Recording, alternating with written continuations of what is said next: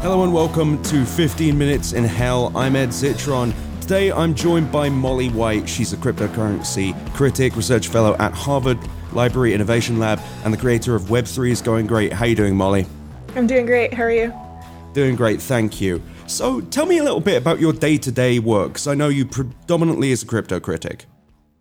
Yeah, I mean that's kind of my day-to-day work. Um, I, you know, I run the website. Web3 is going just great, so I spend a lot of my time following crypto news and, you know, learning about what needs to go on that site. I also write a newsletter that keeps up with, you know, general crypto news, um, and so you know I keep up with the broader lawsuits and things like that, so that I can inform people on that. And then I do a fair bit of research into um, sort of the goals of crypto, Web3, and all those adjacent things, um, just to sort of understand what people are trying to do, why they're trying to do it with blockchains, and why that's often not such a good idea. How did you find yourself falling into this? Um, well, it kind of started towards the end of 2021 when Web3 was getting huge. Um, it was this new buzzword. People were really excited about crypto because prices were really high. And I was just seeing a lot of reporting about how people were getting so wealthy. And this was something that you should think about investing in, quote unquote. Um, and it felt like no one was really paying attention to what was actually happening in the crypto world um, you know, about how a lot of the promises that were being made about Web3 were like extremely uh, far off, if, you know, impossible to actually achieve. Um, and, you know, people were actually getting really hurt by their involvement in the crypto world where they would get scammed or hacked or, you know, things would go terribly wrong. And that was getting no attention. So I just started kind of keeping track of what was happening, you know, and, and the the sort of less shiny, exciting headlines about what was happening to people. Um, and that eventually turned into the Web3 is going just great project. So it's been over 10 years. Are there any useful things in cryptocurrency? Uh, it's been great for ransomware. Um, the the ransomware folks are having a criminals wonderful time with it. Yep. Um, you know, I, I think that there is sort of a small subset of things that blockchains can do. You know, if you're really looking for something that is censorship resistant, for example. Um, but the broad sort of uh, umbrella of things that people say that should be done with blockchains are generally not actually well solved with the technology. Um, and very few things actually require the types of uh, qualities that blockchains bring, and often the downsides of blockchains far outweigh any benefits. So, you know, I think that you could point to one off use cases where, you know, a blockchain would be an interesting solution or where blockchains have benefited people. Um, but broadly speaking, they are not this exciting panacea or future of the web or whatever the boosters really want to sell to you. Why do you think it captivated so many people then? Money. I mean, when people see Bitcoin prices soaring and they read stories about people who just put $10 in or they, you know, set up a laptop and they mined some Bitcoin 10 years ago and now they're millionaires, that really gets people going. And um, I think there was also a really sort of it was a good time for the crypto story. You know with the pandemic people were bored. You could trade crypto on your phone. A lot of people were facing economic uncertainty. You know they lost their jobs. Uh, some people had extra cash sitting around because of the pandemic uh, you know stipends pretty much. And so it was just a good time for crypto. You know, they, they really preyed on people's fears and, you know, the hopes that they could get themselves out of a bad financial situation, um, you know, by speculating on a very risky, volatile asset. Do you think these people at the top, and I don't even mean Sam Bankman Fried, I mean the Winklevosses, for example, those ones who didn't directly scam people, but definitely pulled them into a predatory investment vehicle. Do you think you can compare them to Bernie Madoff? To some extent, I mean, I think that a lot of these people probably should have realized that what they were selling had nothing really behind it. You know, there there was no revenue stream. There was no reason that crypto prices should keep going up forever, aside from just the hopes that, you know, somehow the public attention span would continue to, uh, you know, remain focused on crypto. And so, the volatility of the crypto markets was sort of ignored or, or at least glossed over by groups like the Winklevoss twins who were really selling crypto to average people as though it was an investment. You know, it was something that you should actually put a significant amount of money into. Some schemes were telling people to actually put retirement funds into it. Um, and I think a lot of people really should be held to account for that because that's not the type of marketing that would be, you know, responsible. It's like saying that you should take your retirement funds and, you know, put it all in black or something like that. Well, I, I actually take personal offense to that because the beautiful roulette tables of my home city of Las Vegas would never be so unkind. Uh, but in, it, it is true, though. It feels almost as if people are being conned into entering a casino. Even some of the real zealot types, the NFT heads who are now suffering, do you feel any sympathy for them, even even though at the time they were saying things like "have fun staying poor" and so on? I do. I mean, I think a lot of people were taken for a ride, and the um, toxicity of the crypto world was very contagious. It was fun, you know, when your NFT wallet made it look like you were a paper, you know, rich person that, you know, you could gloat a little bit and tell all the naysayers that they were wrong and that they would be poor forever because they didn't jump on the boat, you know, when you did.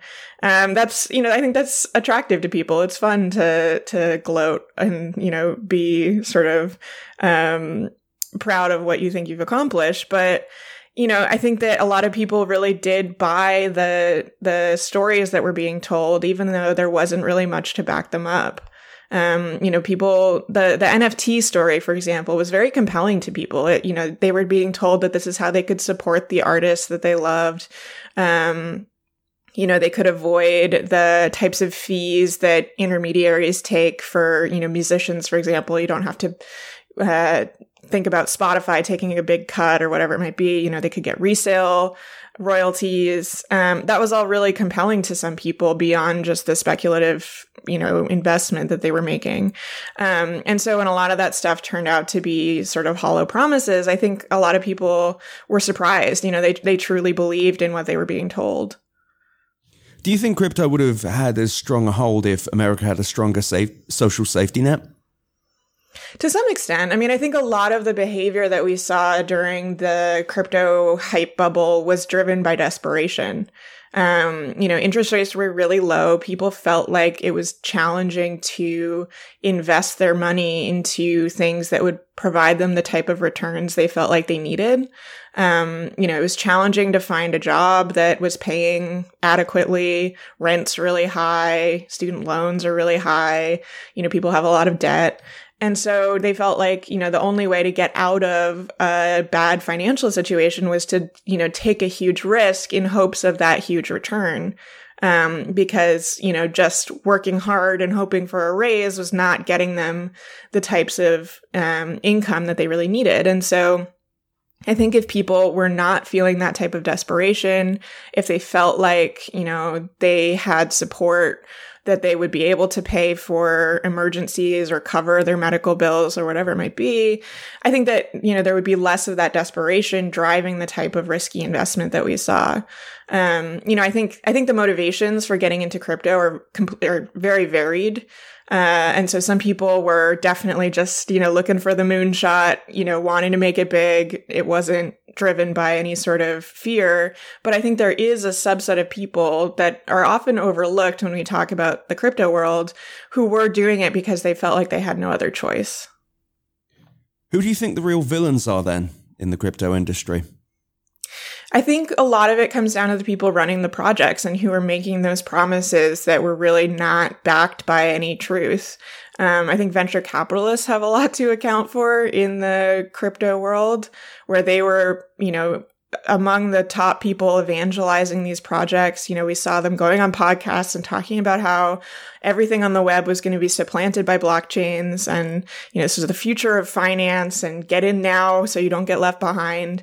And then making these huge, um, returns from their investments, often off the backs of retail investors. So, you know, I think there's a lot of blame to go around, but the people leading the projects and the people selling this asset class as though it was something that, you know, lay people should be getting involved with, as though it was an actual investment and not a very risky speculative asset class, I think are the people who really need to be held to account.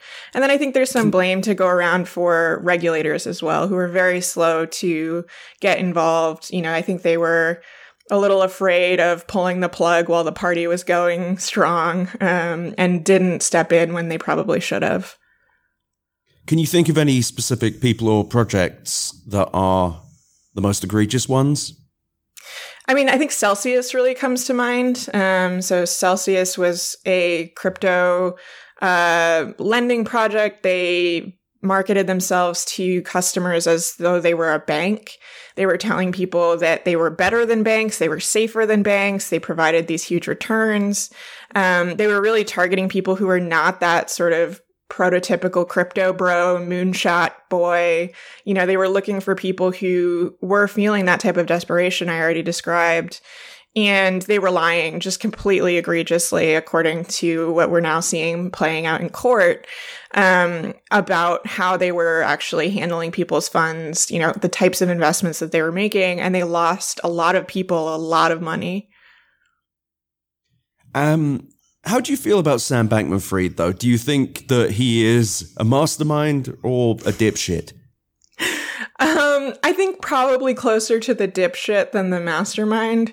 He was definitely very effective at portraying himself as, you know, the boy genius um, and I think he was, you know, I, I, don't buy the story that he was just this rube who didn't know what was happening and got in over his head. I don't think he was that kind of dipshit. Um, but I also don't think that he was, you know, pulling the puppet strings on this very elaborate fraud and, you know, getting away with it. He, a lot of what we're seeing coming out in the court documents shows someone who is fairly incompetent at the types of things he was at least trying to do. Um, and, you know, I think a lot of what fell apart can sort of be blamed on that. Um, you know, I think if he was a mastermind, the scheme probably would have continued going for a bit longer than it did. He almost reminds me of Ryan Holiday's book, Trust Me, I'm Lying, in the sense that he learned the mechanisms to pull more than he actually was do- doing anything substantive. Would you agree? Yeah, I mean, a lot of what he actually did was sort of trading on influence. You know, he portrayed himself to be this absolute crypto mastermind. Um, he got a lot of people to invest in him personally. You know, huge venture capital firms like Sequoia, for example.